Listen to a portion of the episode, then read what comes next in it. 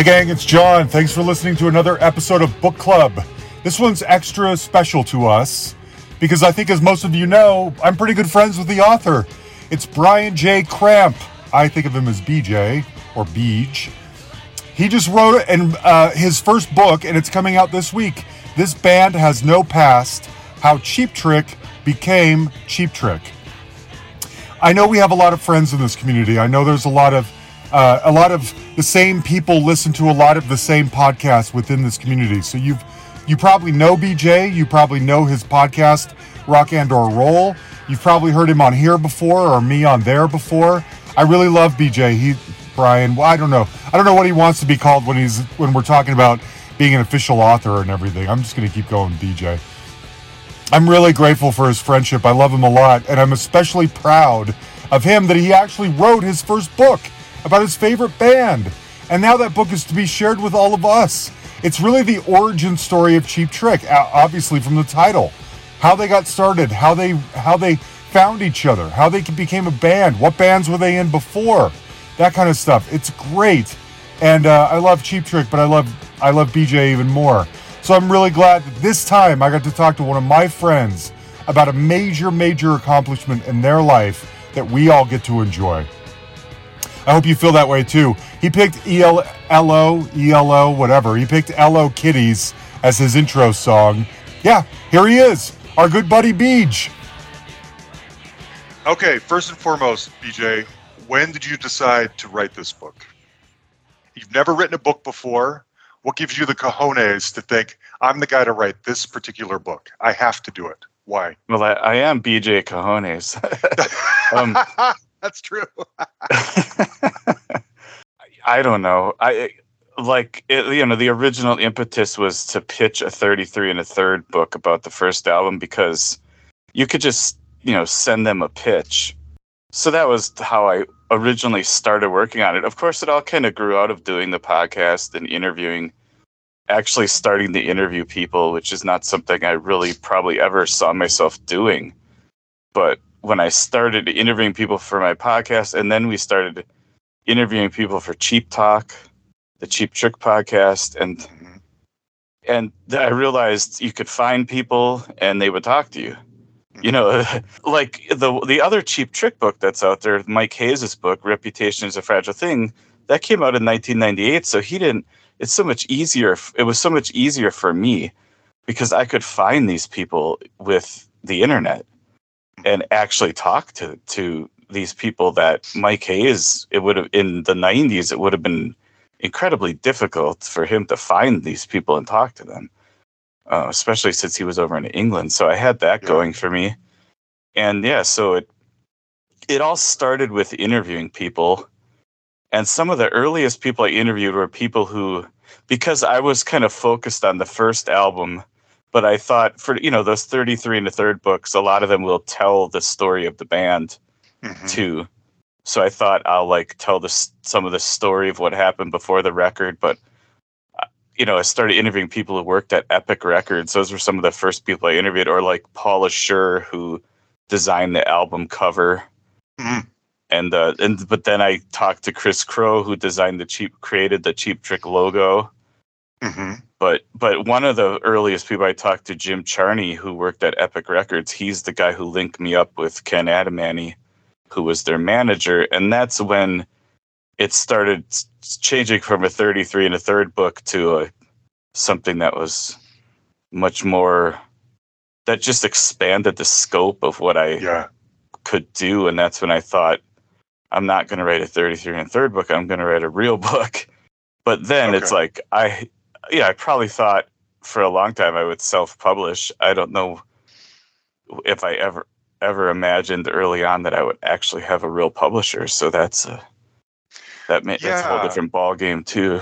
So so let me ask you about this. I, I've read a few of the 33 and a third books, and my assumption is that whoever writes those are at least some kind of existing published writer. No, Would yeah, you, most of them no, are so no offense to you, but I mean, if no one's ever heard you and you write to 33 and a third and say, I got an idea for a cheap trick book, are they taking that seriously? Do they, I don't know how the process works. Do they just take accept kind of invites from or uh, you know pitches from anybody and see what Yeah. tickles their fancy? Okay. Yeah, they accept them from anybody, and you have to. You're supposed. Back when I was first thinking about doing it, I think you were supposed to write a chapter, but now they just want you to write five pages to submit Oh. five pages of any anywhere from Uh-huh. the book. So anybody can submit one. Uh, They only accept submissions at certain times. Like you have to wait Okay. until it's open, but anybody can actually make a submission. That's the thing about Jawbone, the, my publisher, is they're one of the only publishers that you can that will even talk to you without an agent. Hmm. So most most publishers you have to go through an agent, but Okay. Jawbone and also ECW that published Van Halen Rising Yeah. you don't you don't need an agent those are like the only two i think so Huh. So you get this germ of an idea. I'm going to write the 33 and a third. As it starts taking on, um, getting bigger in scope and in participation from other people, you think, well, this is actually a bigger book. I, I got to do this on my own. How is it your relationship with Greg Renoff that kind of points you in the direction of finding a publisher? How do you even go about doing that? well greg was definitely an inspiration because my book is kind of cheap trick rising Yeah, you know is. in, in a Yeah. way i mean i was going to submit it to ecw uh, eventually that, that greg's publisher but um uh, stephen roth is a is a guy who works in marketing and worked with jawbone and um was a listener to cheap talk Oh, and he was the person Oh. he was the person who told me that Jawbone might be interested in something like this, and so I was able to submit a couple of chapters to the managing editor over at Jawbone, the guy who actually makes the decision. Uh-huh. And once he had those chapters, he asked for a couple more. Basically, by the point I was talking to Jawbone, I had a completed draft of an entire book. Basically, I'd already done so much of the work by the Mhm. time there was a publisher. So I had, you know, it's like the the saying, uh, what is it? Opportunity equals preparation plus timing or whatever. Yeah. You know, I, Uh-huh. I, I Right. had it. You know, I I pretty much had a done book. I mean, that must have been that must have been helpful in terms of Jawbone. You know, considering publishing it is it was pretty much already done. Even though it's interesting that um, once I got a publisher, that really changed the dynamic between Bunny Carlos, because you know Ken Adamany, who was Cheap Trick's manager from the very beginning, I when I first started talking to him, eventually he brought Bunny Carlos into the project too. So Mhm. once I got a publisher, all of a sudden Bunny Carlos and Ken Adamany were a lot more forthcoming with information, which means that the book that ended up being published is much better Yeah. than the book that they agreed to publish in the first place. right. So actually getting a publisher made it a better book than it probably would have been without a publisher because Definitely. I don't think I had a three and a half hour meeting years ago with Ken and Bunny. So I had a lot of input from Bunny from that meeting, but I think that was all I was going to get Mm. from Bunny until I got a publisher, and then that changed. And he answered it pretty much any question I threw at him. You know, he, he didn't have much to say about a lot of them, but Sure. he, you know, I got a ton more information from Bunny Yeah. after I got a publisher that I probably wouldn't have gotten if I published it myself. So, So- even if if Jawbone had never come around, you were still determined to write this book. You were just willing to do it independently. Yeah, and it's really easy now to to publish it yourself through Amazon. And um, Julian Gill was going to help me if it came to that. hmm because yeah because julian has published a bunch of books that way so he was going to Yeah. help me julian was going to help me with the process so i was definitely going to do it if i didn't get a publisher i was just going to do it that way but of course having a publisher you know i've been getting i got reviewed in classic rock magazine record collector Yeah. magazine it, you know there, stuff like that doesn't ha- really isn't probably isn't going to happen Yeah. Yeah. and uh, we- you know we'll see what happens going forward when the book comes out on Tuesday. I mean, I'm really hoping that maybe Eddie Trunk is going to have me on, or who knows what might happen. I think having a real publisher opens up a lot more Absolutely, uh, it does. possibilities like that. So Absolutely. When you start saying all these names and everything, I just get the biggest smile and I get goosebumps for you because I just Yeah. I'm just imagining the guy who's been my friend for a while, and suddenly he births this book, his first ever, and people care about it. Joe Elliott's reading it, Martha Quinn's talking about it. It's just amazing how this snowball has happened to you. Yeah, I was trying to explain to my mom yesterday what Classic Rock magazine is. I mean, you know, it's the biggest magazine in the world for this kind of music. Yeah. at this yeah. point. I mean, I've been reading it for God, it's probably been almost 20 years. I mean, I used to have a subscription to it years ago. I haven't really bought the magazine in a long time, but the fact that my book is reviewed in there is pretty mind blowing. I mean, it definitely is a dream come true. I mean, It really is. so It really is. I'm so happy for you. So, what made you decide then when you did you always know? I guess because you were going to do the 33 and a third on the debut album, your mind was already sort of putting barriers around the beginning of the band. It wasn't intended to be, you know, a career, a complete career arc.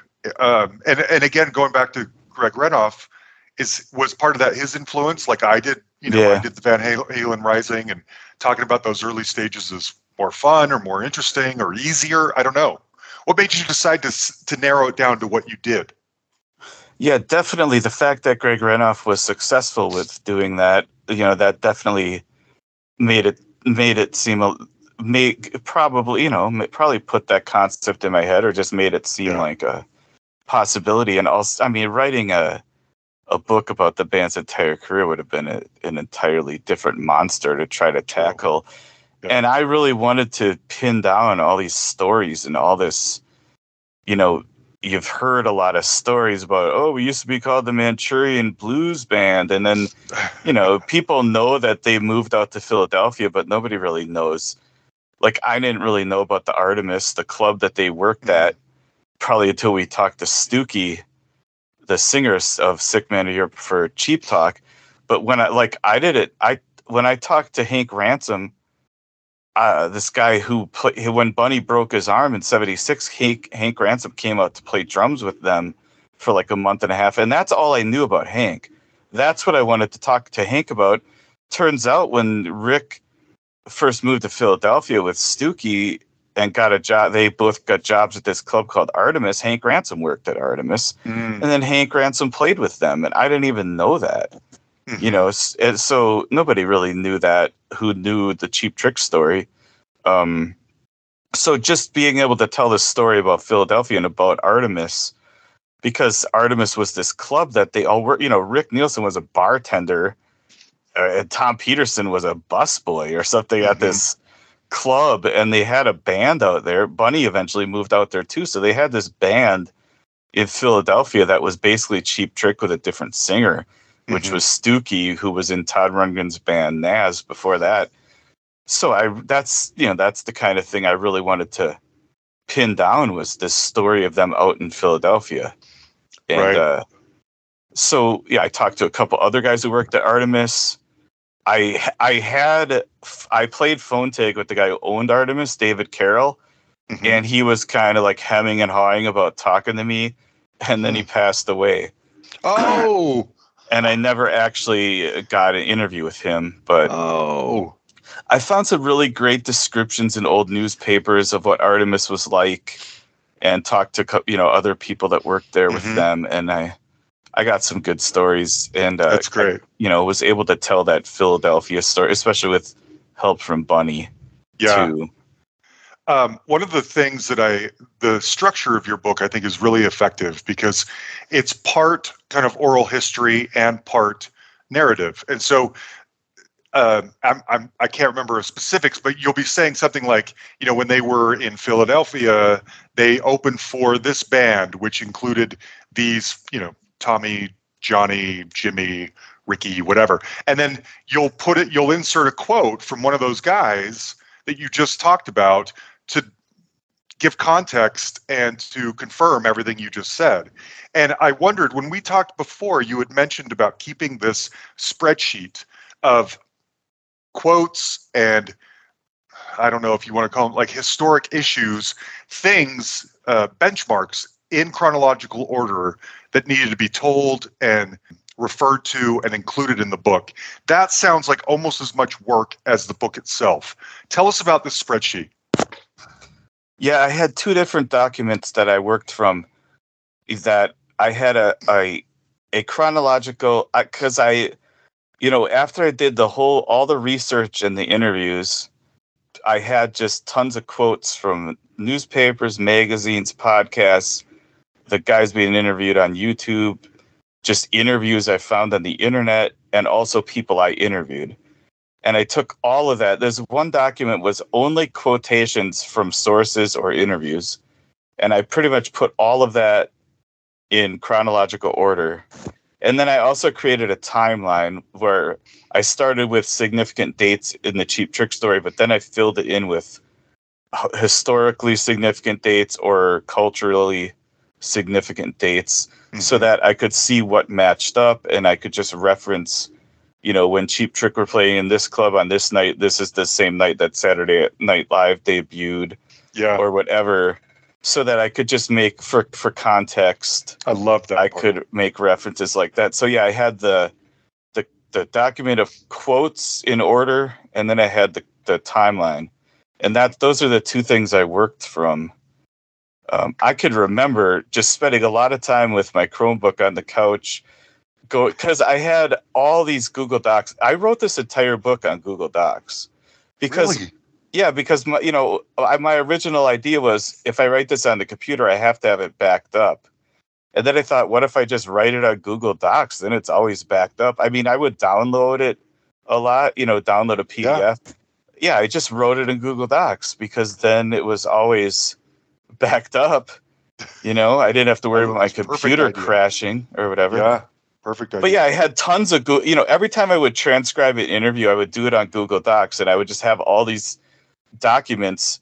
And eventually, I just went through and took, copied and pasted everything and made this uh-huh. chronological thing, which took a long time to do. I mean, also transcribing interviews is not necessarily fun. Yeah. Especially, yeah. I mean, just pausing, rewinding, trying to get the exact wording.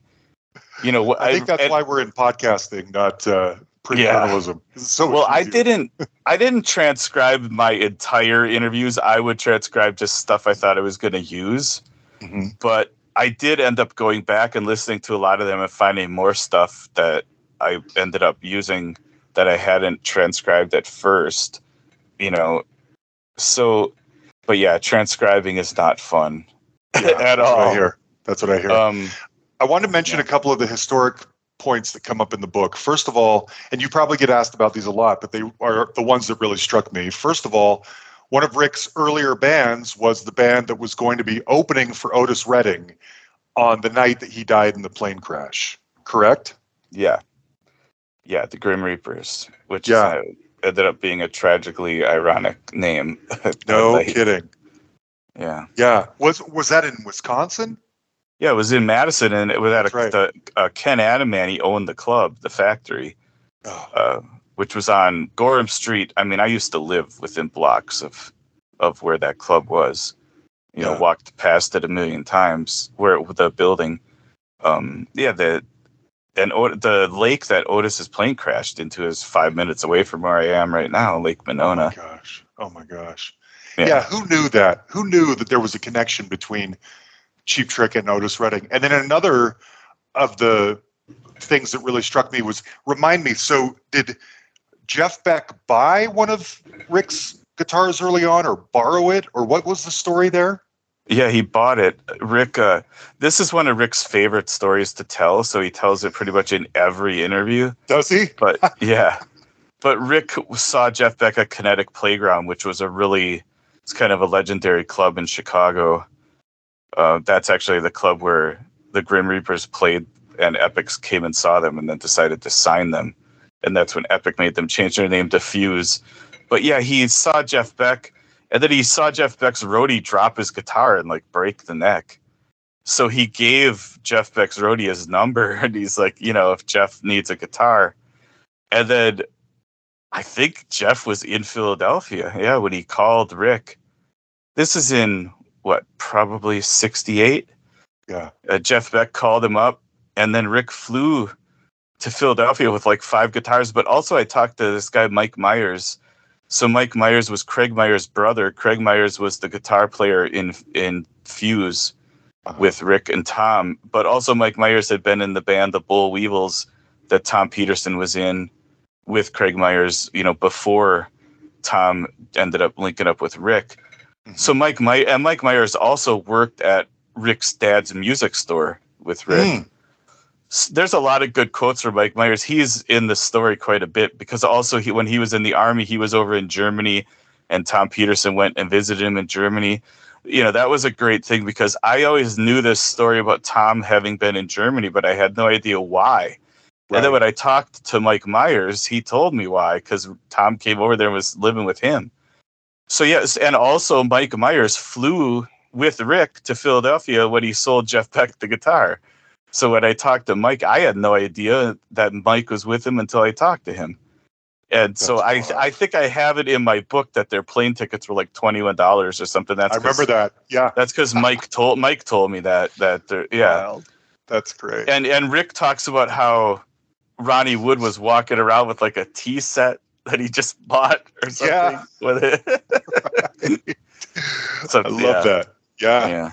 Okay, something going back to to the to the structure of the book. I was curious when you were talking earlier about having to submit uh, chapters. I don't know if you ended up having to do that, but are you write? Do you write a book like this in order, or do you write chapter four and then chapter twenty and then chapter one and then chapter twelve? You know what I mean? Like, are you are you do you have a structure in your mind that you go from point A to point Z, or are you kind of bouncing around, filling in holes like a puzzle? I think I pretty much wrote it in order, but of course I just ended up with like a a skeletal version of the book that was very much fleshed out Mm. and Mm. I mean if you went back and looked at some of my early drafts, it's just completely different. I mean, you mentioned the oral history aspect, which um that's something I eventually I don't know if I've ever seen another book like this that is this much of a mixture of I know. I thought prose and oral history. So, but that's just what I landed on because it's genius. I did I couldn't make it an entire oral history, but at the same time, I had so many interviews with just really good quotes Mhm, that just seemed like they should be used. mhm. So, but the funny thing is, what the what I first submitted to the publisher, all of my quotes from Rick, Tom, and Robin, I had presented in the oral history format as well. Oh, And uh, my editor was like, "You can't really do that in oral history. It really has to be uh, unique, uh, new interviews." yeah. I mean, you could do it sparingly. Like, Mhm. um, I, I was confused about it because one of the most recent books I had read like that was um, "Nothing But a Good Time." Have you read that? It's a that's a great book about No. basically about the hair metal Yeah. scene that came out like last year Okay. and no, and they do you know they do use pretty many quotes in there that are from because it's a complete oral history. Okay. and they do use quite a few quotes that are from other interviews but i guess it's if you went broke it down by percentage it's a pretty small percentage. Hmm hmm and so the editor was like you, we've got to figure out some other way. That's why all the quotes from rick and tom and robin and even bunny that are from other sources are you know just put into the Sure. pro prose part instead of being presented like the oral history Right. part Okay. but that that was a job to have to I do believe because it. I had my original draft. I had all those quotes in the oral history format. So then I Yeah. had to go back and some of them I just didn't even use the quote and just use the information, or else I just wove the quote into you know the prose Sure. parts of it. Sure. Okay. So as you're writing the book, what is your and you're doing the research? What is your favorite discovery? Is it Oh, a story someone told, or is it solving a mystery? What is it? Well, first uh, going back to what you just asked about. Um, Oh, doing About- it in order. about yeah about doing it in order the a, f- a funny thing is uh the first chapters i wrote were way way too long because I just didn't really know exactly what I was doing. At some point, I did some research and I was like, how long is a chapter supposed to be? And Uh-huh. found out however many words, I don't remember exactly. I think it's like uh, 6,000 words or 8,000 words. Yeah, like like the average length of chapter should be. And my chapters were like three three times too long. And then I had to break everything up. I had to break all my chapters up into, you know, smaller chapters and find new start points and end points. I mean, it you know, it's a it's a comedy of errors. I didn't exactly know what I was doing. So it turned out that what these chapters I had at first, but then it also was kind of a blessing in disguise because then I was like, oh, I have a lot more chapters than I thought I Uh-huh. had, you know? Yeah. yeah. So yeah. Um Okay. that so that was fun. Yeah, so it yeah, it's if I, I still have you know I still have those files and it would be hilarious to compare what I had early on to what I have what the finished product is. But That'd be um, wild. I'm sure everyone's books look like that. It's just a Oh, yeah. collection of random thoughts and papers. well, and especially I mean, that's how I've always written. Is for me, it's get get something to work with, and then just rewrite, rewrite, rewrite. Just yeah, eventually hone it, and you know, make it as good as possible. But I would be embarrassed for anyone to read whatever my first draft draft is. You know. I want to go back to the question about discoveries, but before I do, when you um, how many after the publisher gets a hold of it, how many times, how many edits then do you have to go through? There ended up being two, but I think I probably really annoyed my editor because he edited the book and sent it back to me. And then I went nuts and rewrote it again. Ooh, Like the whole book. thing? And then he had to edit it again, basically. Probably annoyed the shit out of him. And it was part of me not really knowing exactly, you know, the process. I think because I even, he put in all these um, notations and things that I didn't really know, understand what they were. And I think I ended up taking them out and then he had to redo it. I mean, I think I probably drove my editor nuts. I mean, I was submitting changes and change because there came a point where I submitted the book, and then anything that was going to be changed, he had to do. I couldn't do it anymore. I just had to email him what I wanted him to change, Right. and I sent him lots of emails with changes. and then he, I even changed two pages when it was already sent to the printer and was supposed to be man. locked because I got a new a new contact Uh huh. so I think I probably drove my editor completely nuts, but you know, I I think he also appreciated that I really cared and really wanted it to be as good as Totally. possible. And just Totally. I could I couldn't stop working on it. You know, with something like this, you have to have eventually he just said no more. I mean, it was funny because there I have an email from my editor where he said, You have to tell Ken Adamany no more because Ken Ken, Ken would keep sending me stuff. He would just because he keeps finding stuff in his garage. He's got all these Yeah. boxes, and he would send me a new picture of some document, and I'd be like, "Oh, I got to put this in there." And finally, my editor was like, "You have to tell Ken the book's done. We can't make any more changes. This is the last time." That's hilarious. but even after that, I got him to change two more pages because I finally got in contact with somebody I'd been trying to get in contact with forever and um, had to get some of this information in. And then he Who? told me he oh it was Helene it was the daughter of Marshall Mintz who was he was a photographer who took pictures of the band in like 75 and he ended up committing suicide and so actually it's Cheap Trick's first single Oh Candy is about him Okay. and when I had tried to talk to his daughter for years, and also I had contacted his sister, and she had said she would talk to his daughter and get back to me, and then she never got back to me. I mean, it's a difficult thing when you're talking to people who this is a person who committed suicide, but I wanted to understand. I wanted to be able to tell his story if possible, Sure. or Sure. and I just I had like the newspaper article about when he was found and stuff like and I had you know some other stuff but when I got some quotes from his daughter about what happened, I really felt it was important to get it in. Yeah. But the book was supposed to be locked, and so yeah, I'm sure my editor loved getting that email. But he said he said you could ch- it, you could change two pages. It has to fit in with the two pages. It can't like spill over at all. It can't Yeah. change anything else. So I had to you know cut some. There was some quotes from Bunny about another photo shoot they had done with that with that photographer that I took out and stuff so that I could fit in some of this information from her. But I managed to pull it off uh, because it was it was very important to get it in there No kidding. and I'm I'm I'm grateful that they let me do it because it was way it was last minute like a week later I probably wouldn't even have been able to do it so Wild. yeah Okay, tell me your favorite discovery.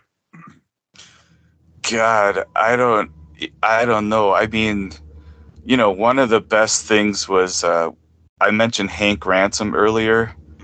Who when Bunny broke his arm Hank came and played they actually played with two drummers Bunny played one arm, then Hank played Right. and they had two drummers on stage for like a month and a half.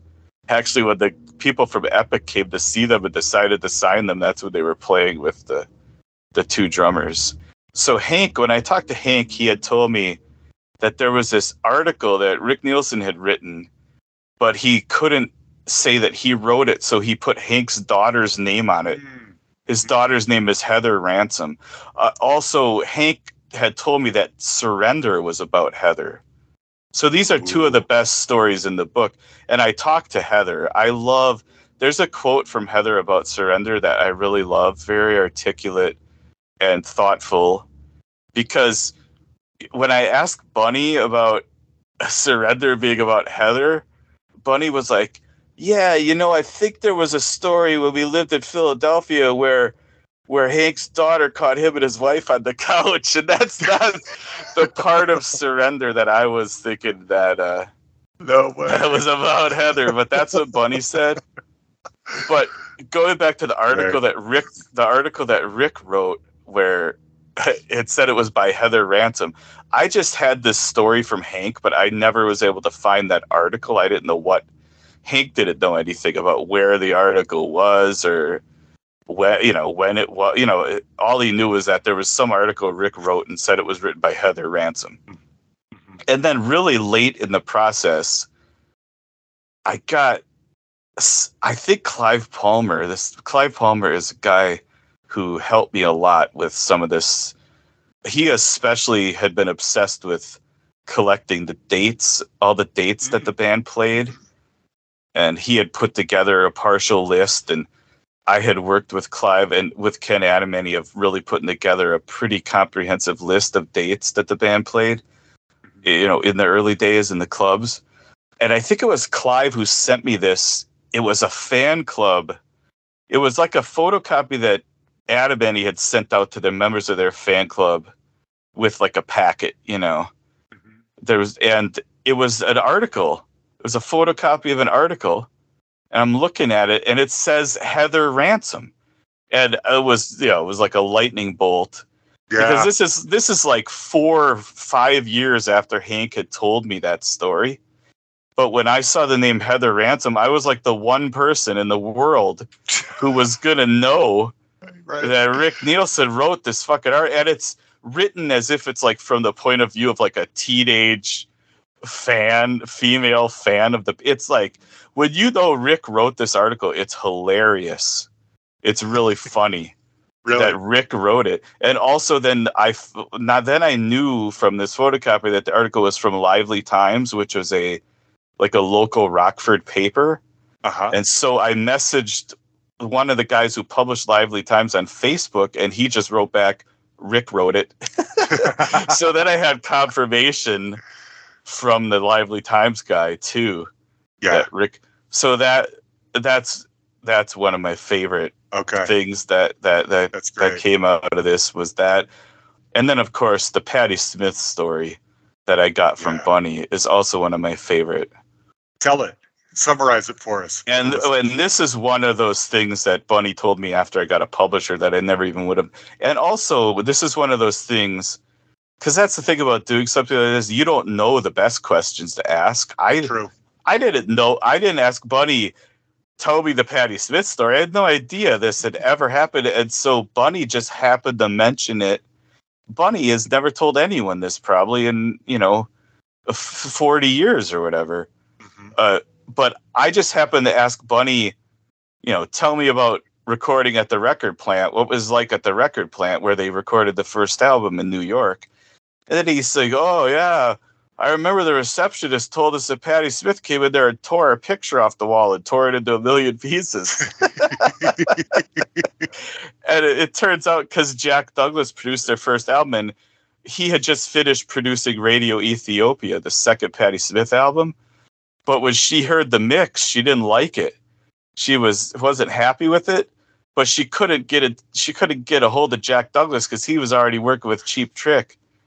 So when she came to the record plant looking for Jack Douglas, and she was pissed off, and she knew that he wasn't around because he because he was probably maybe that was what he was doing pre-production because he went to Madison to do pre-production with Cheap Trick, and she's pissed because I think the story of Radio Ethiopia is she got Jack Douglas to produce it because she wanted it to be more commercial and get get on the radio, and here she gets the mix back from him, and her probably her attitude was he rushed it because he wants to get to work on this next ah, thing. sure.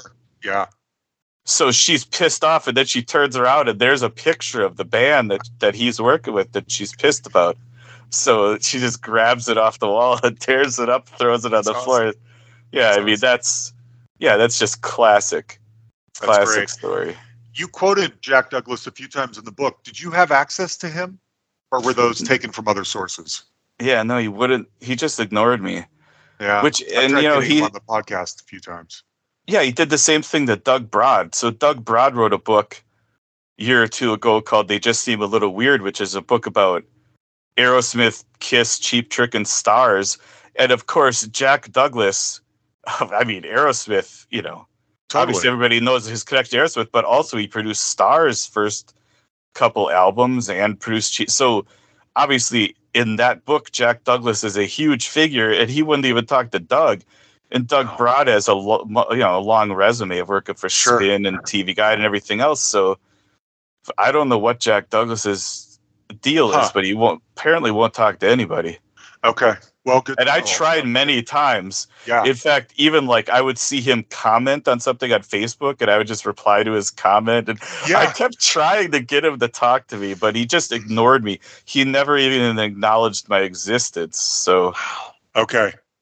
yeah. Okay. Yeah. He's done that to But- me, trying to get him on here. At Yeah. the same time, a lot through my research, a lot of what Jack says is just not accurate. Oh. He's got a lot of stories he tells that uh, Okay. Aren't are Completely don't true. don't seem to be very Okay. accurate. Good to so, know. Good to Uh, you know there was a thing that came out like last year on youtube that was amazing that i got a lot of good stuff from jack it was um who was it it was linda perry Mm. um i think it was what's the mike portnoy and can't remember the fourth per- and then jack douglas and they were supposedly they were talking about budokan Uh-huh. but they just ended up talking about a lot of stuff. And I remember I got some really great quotes from Jack oh, Douglas from that. Okay. But there's, you know, there's tons of of Yeah. sources. That's one part of the book that I cut down. I because I really go pretty in depth on Jack Douglas's story because I thought it was, he, you know, he's very important. Figure in the Cheap Trick story. But I even cut that down quite a bit from what I originally had. I probably went. was- I think I had like nine pages about Jack Douglas at one point Huh. and I, th- I think I pared it down. But the beginning of that chapter, I pretty much tell his whole story as far as how he got into producing Yeah. and, and everything. Okay.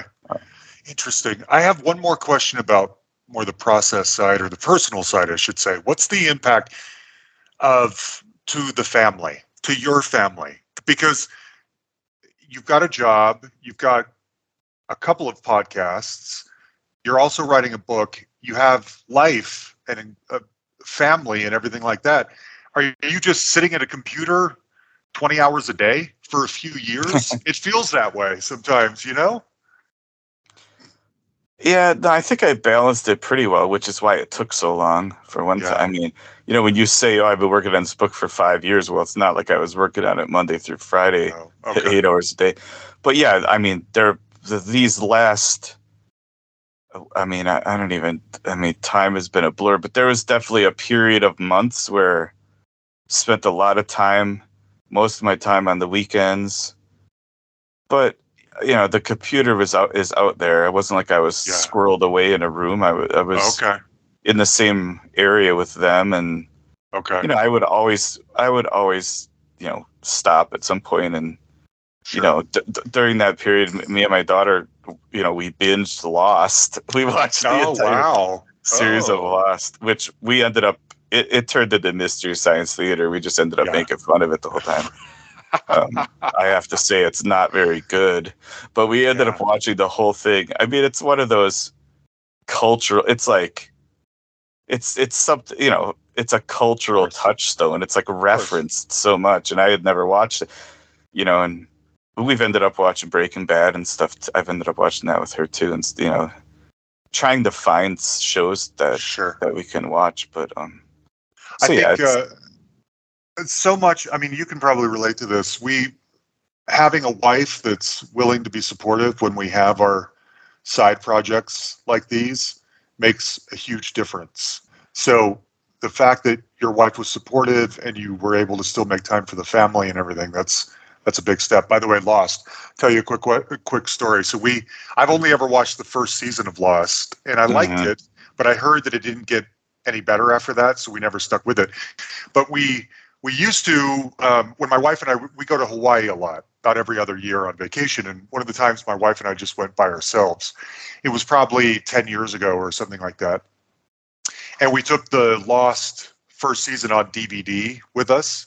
And we would hang out at the beach or go sightseeing all day, and then we'd go back to our little room and we'd put on, we'd watch some episodes of Lost. And there were several times where, because it was filmed there, and we would be Yeah. watching a scene and it would be taking place in the exact spot that we had just been earlier that day. You know, it was Yeah. surreal, but it was kind of a fun show at first. But then I just heard it got crappy after that, so I didn't stick with it.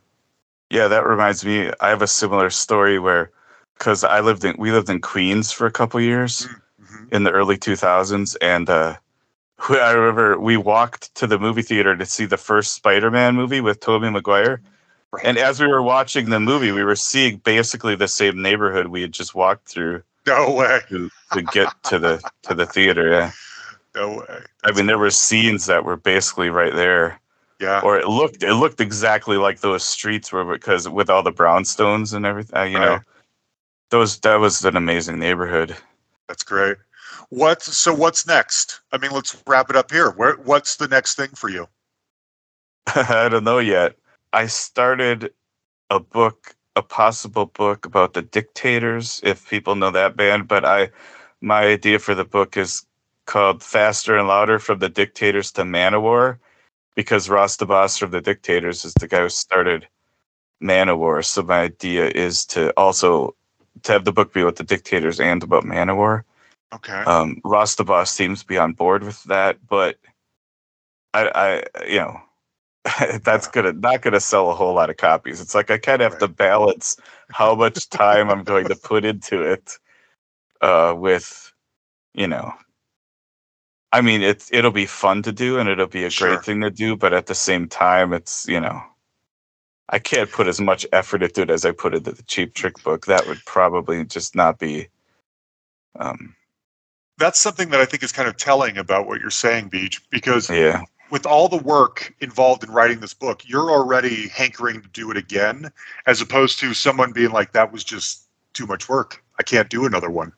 But you're ready to do more. I know. I, we've talked about the Def Leppard book that you'd love to write. I don't know if it would ever happen, but that would be sort of a like a bucket list thing for you. Yeah. Yeah, you mentioned Joe Elliott having the book that that's because I Stephen Roth facilitated that because I was asking him how could we get the book to Joe or, or to the Def Leppard camp. Because that's what I would love to do. I would love to write a similar book about Def Leppard that wouldn't be about their whole career, but would just be about the early, years of the band. And so they did give the book to Joe with a note from me saying that I would like to do that book. I have, I think it's very slim chance that hmm anything will come of it, but it was worth a shot. I mean, what the hell? Yeah, it's hard to, you can't write. I mean, I, I managed to write this book without Rick, Robin, or Tom talking to me, but you can't, it's really hard to do anything like this if the, at least some of the guys from the band aren't going to participate. Yeah. I like, I, like when I'm making a list of books I would maybe like to write, I Soul Asylum was on that list Yeah. But I don't know. I, I have to figure out if how I can maybe try to talk to those guys. And another one I was thinking about was Sunny Day Real Estate, Ooh, which I, I wouldn't be so I wouldn't be surprised if somebody else had something like that in the works. Hmm. But also, I don't know if the, any of those guys would would participate. Um, Yeah. So yeah, it like all the the guys from the Dictators have, are willing to to Yeah. to talk to me. So That could be fun.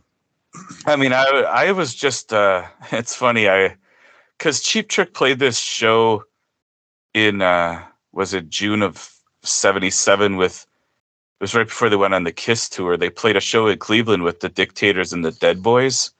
Oh, And right. ye- years ago, I had sent Cheetah Chrome, the guitar player from the Dead Boys, I had sent him a message on Facebook asking if he remembered that show, and I never heard back from him. Mhm. And a couple weeks ago, he first saw the message, which was from like 2018 or something. No I don't know. It was 2019. he 1st saw it a couple weeks ago, and he wrote back. He's like, "Oh, I'm probably too late," you know. And Uh huh. uh, he said he would come on my podcast. We Oh, haven't oh, cool. haven't Okay. figured that out yet. But then I started thinking about a Dead Boys book. I mean, Cheetah has written his own book, Yeah. but I think that could be pretty amazing. That would be fun. a yeah. Dead Boys book. Yeah. So, you know, there's a lot of kind of things to think about. yeah. But, and also, I've always wanted to write a book about rare albums, like just a book. Yeah. I'm to pitch that to Jawbone. I highly doubt they would be maybe, I don't know. But I, Uh, I would like to write a book. I would even like to do interviews with people from these bands, just some of my favorite obscure albums from over the years, something like that. But I haven't really That's figured out like a format yet or exact yeah. exactly or what how to actually do it. But um That was exactly how my podcast was meant to begin. I Yeah. saw that Flame album in a record store, never heard of them. Saw that Jimmy Iovine produced it. It was on RCA. Jimmy Crespo was the guitarist. And I thought, I, who are these people? These people have entire lives, entire careers and dreams built on the album I'm holding in my hand. And no one has ever heard of this. And that was what the spark for the podcast was. But then it just became easier than I thought it would be to get bigger names. And so it just kind of grew from there, you know? yeah, it's just uh if you can't get the people to talk to you, Yeah. that's the thing is I've been trying to get I've been trying to reach out to some of these this guy Adam Schmitt that I've ever since I started the podcast I've been trying to talk to him. I even have his phone number. Supposedly this guy gave me his phone number and I've texted it and called it. I've never heard back from him. Weird. And because his album Illiterature, is one of my favorite things ever and I just and uh, at this point I think I I don't know if I'd do it for the podcast or this book I'm talking about if I could talk to him, but um, Yeah. if I can't get some of these people, I've been trying to figure out how to find some of these people from some of these albums, and uh, Right. That'd be fun. I'd read that be book. discouraging. Yeah, Yeah. Well, um, I wanted to, I mentioned this to you before, but I I wanted to give my quick background with Cheap Trick because I find it so odd how many people love Cheap Trick because in my entire life, prior to meeting all of you, which would have been about 10 years ago or so, I don't think I had ever once in my entire life had a conversation with anybody about Cheap Trick. Never once. I remember The Flame. I remember uh, them coming, them being mentioned obviously on Fast Times Ridgemont High. They don't have a ton of songs that get played on repeat on classic radio, even. You know, I want you to want me and Surrender and Dream Police. You might hear those once in a great while. I did, I do, the only memory I have, I didn't have a single friend that had a Cheap Trick tape or record. I never had any. Uh, the only thing I can remember is that I remember a buddy and I being mildly excited to see the video for "Don't Be Cruel" on Friday Night Videos because the uh, we like that song, and that happened once. And so you and I know each other because my brother-in-law is Chris Standish, who's a good friend of yours. And I don't remember if it was, I don't think it was his wedding to my wife's sister. I think it was somebody else's wedding. It was short, it was probably the first time he and I met. And he's a big music guy too. And we're talking about music. And he said, Oh, my favorite band is Cheap Trick. And I was, that was the first time anyone ever had said anything like that to me. It's like Cheap Trick. What a weird choice. It's as if you said Foghat or Molly Hatchet or some, these bands that have been around forever, but no one ever really likes or talks about or whatever. And from there, I started paying more attention, and come to find out, there's a there's a there are millions of people out there in this quieter corner of the music fandom. I don't know building that are devout Cheap Trick fans, and you're one of them. And I just had no idea any of you even existed until about 10 years ago. Yeah. Yeah. I mean, Chris, you you know, you met your brother in law, one of my best friends since uh, I met him when I was a sophomore in college. And uh, Chris, it, we have, we, we go on different tangents, but we have the most similar, it definitely has the most similar taste of anyone I've ever met to me, and also similarly just completely obsessed and you know. Uh, yeah. And yeah when i met chris his favorite band fluctu- has fluctuated from the who to the jam to cheap trick to the wild hearts. But yeah when i met him the, uh, when i met him we worked in the same place the memorial union in madison when i was in college and there was another guy who worked there named craig that we're still friends with who was older than us and so both Chris and Craig were Cheap Trick was their favorite band of all time. They were just maniacal about Cheap Trick. I think what's different, like you mentioned, Molly Hatchet and Foghat. I mean, what's different about Cheap Trick is Stiff Records wanted to put out their first album. Sub Pop put out a single by them. I mean, they uh, they're one of the only bands from the 70s and 80s that all those 90s bands loved. Yeah. You know? Yeah they're they're the only band that had it that every hair metal guy and every grunge guy loved. I mean, it, yeah. you know how. I mean, Kiss had kind of that, but Kiss was more like a nostalgic thing. Cheap Trick was actually a credibility thing, a they you know, really an uh, an artistic. So, yeah, they. I mean, that for someone like me, because my favorite kind of music is glam rock from the 70s, hard rock from the 70s, power pop and punk, and then 80s like heavy metal and AOR.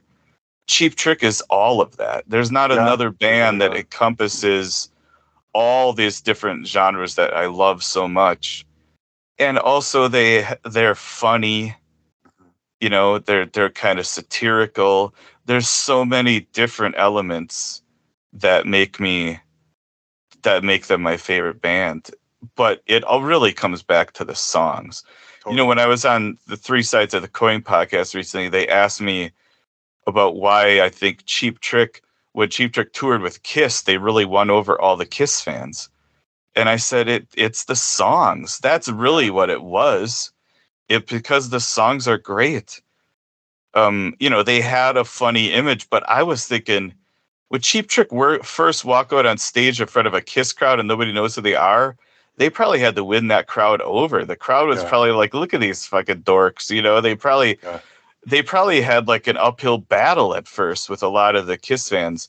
It was the songs. It's how great the songs are, and also, you know, how great the musicianship and you know Robin Zander. I mean, anybody's going to be blown away yeah. by Robin Zander. So yeah, it's just that combination of talent Not at all. And creativity and also the the sense of humor. Yeah. They're they're always kind of tongue in cheek, almost thumbing their noses, you know, that that's what when they were profiled by Rolling Stone in 1979, the Daisy McLean wrote that article talked about the lyrical thumb nosings. I think that's what she said. and then it's I mean, you know, it, Yeah. so yeah, there's just so many different aspects that they have that cool credibility, but they're also a lot of their music also is going to appeal to like Kiss fans and stuff at the same time. Definitely. So- Yeah. How many times have you seen them in concert? Yeah, I've been asked that a lot lately. It's I don't know an exact number, but it's probably approaching 50. It's definitely more than 40. Really? Oh my Yeah. gosh. Wow. I've seen them Um, four, and I thought yeah. that was a lot. No. Okay. wow. Yeah, there when was was the first time? the first time was the woke up with a monster Oh. when I was like 21 or something. That was yeah, that was the first time I saw them. I, I went with Craig. I mentioned Craig, who worked with me and Chris, and it was at Summerfest in Milwaukee. That was the first time I saw them. But I became a cheap. They became my favorite band at like the perfect time because uh, in '96 I think is when the box set came out, and then '98 was when the book came out. Reputation is a fragile thing, and then 98 is also the year they reissued the first three albums and they did the shows where they played three nights in a row and they played the one album each night. Yeah. And I went I went to New York and saw that with Chris and Craig, who I've just mentioned. And then in 99 I saw their 25th anniversary concert that was released as silver as a CD and a DVD. Oh, sure. That that was in Rockford. So like that the late 90s and that also, you know, the when their album came out in 97, which is pretty a huge fan favorite, that record they put out in 1997, the self-titled one. I mean, I that's when I was seeing them a lot and uh it's just a great time for the band when when, you know, and so that's another part of it. I, they mm-hmm. became I they became my favorite band in the mid late 90s right when it was a great time to be a fan Yeah. so That's great. yeah Well, your passion and love comes through in the book, and it's a joy to read because you can feel all that from you. And I got to say, I, my favorite little bits in the book would when you would ever so slyly just insert little bits of your own personality, your own commentary about something, and um, it's so it was fun to read those and get a little sliver of you in the story. That was my favorite part. another thing i tried to do i don't know if you picked up on it i didn't do it as much as i wish i could have and it confused my editor but i would just drop in jokes from rick nielsen kind of when they fit like there's one where i talked about he had a beard in a picture that was in the newspaper and then i just put rick saying i look bad with a beard i look bad with no beard just like there's right, a few there's a few instances of that where I just put a joke in. There was Uh-huh. one where I mentioned the Kingston trio and then I just put in parentheses Rick Nielsen, some of my best friends are trios, you know. if I had a joke that fit yeah, and my editor asked me about that and I was just like, well, I think any cheap trick fan knows that I'm just I, I I like that there's just sure. there's maybe like five spots in the book where I just have Rick Nielsen crack a joke that fits in the context, and and I just thought it was. I mean, it just entertained me, and I thought fans would like it, and it just. totally Uh, adds all this color. I love it. yeah, I mean, I think it's a really funny book. I mean, when you get to, so, I mean, some of my, like one of my the my my, my proudest moments is the book is in the book is when I say, speaking of eating parsley. Do you know what I'm talking about? so I mean, it's really it's a funny. There's a Yeah. lot of funny stuff in I here because that. it's a book about cheap trick. Yeah. Yeah, I mean, I'll I'll I'll let people get to that part, but that that is a a- what that is a great segue. Speaking Yeah. of eating parsley, I love it. I love that. so Well, good. I'm proud of you, Beach. Thanks for uh, being my friend. I love you a lot, and uh, thanks for chatting with me about it and writing such a fun book. I'm grateful. thank you, John. Yeah, it's um obviously the best part of the of podcasting is all the great friends that I've It made. really is. It Um, is. So it, it's yeah, it's been uh Yeah, we're very it- fortunate. All right, there you have it. Brian J. Kramp, official uh, author extraordinaire, talking about his first major work. This band has no past. I love Beach. Uh, I wanted to close it out with my favorite Cheap Trick song, This is uh, Tonight It's You. I love this song because I feel like it's about four different, it would be the hook of four different great songs all in one song. I, it's a miracle to me. I love this tune. This is kind of the one that made me into a fan. One thing I didn't mention when I was talking about getting to know Cheap Trick is back in the day when I first discovered uh, VH1 Classic, they would show old uh, Cheap Trick videos sometimes. And I heard this one and I remember thinking, that's really good. I really probably should pay more attention to Cheap Trick. Anyway, here we are. Well, thanks, Beach, for the for the chat. And folks, the book comes out on Tuesday, and I encourage everyone to get it uh, because you love Cheap Trick, because you love BJ, because you love writing, reading great books on rock groups, all those things. Lots of reasons to pick it up. All right. Thanks, folks. We love you.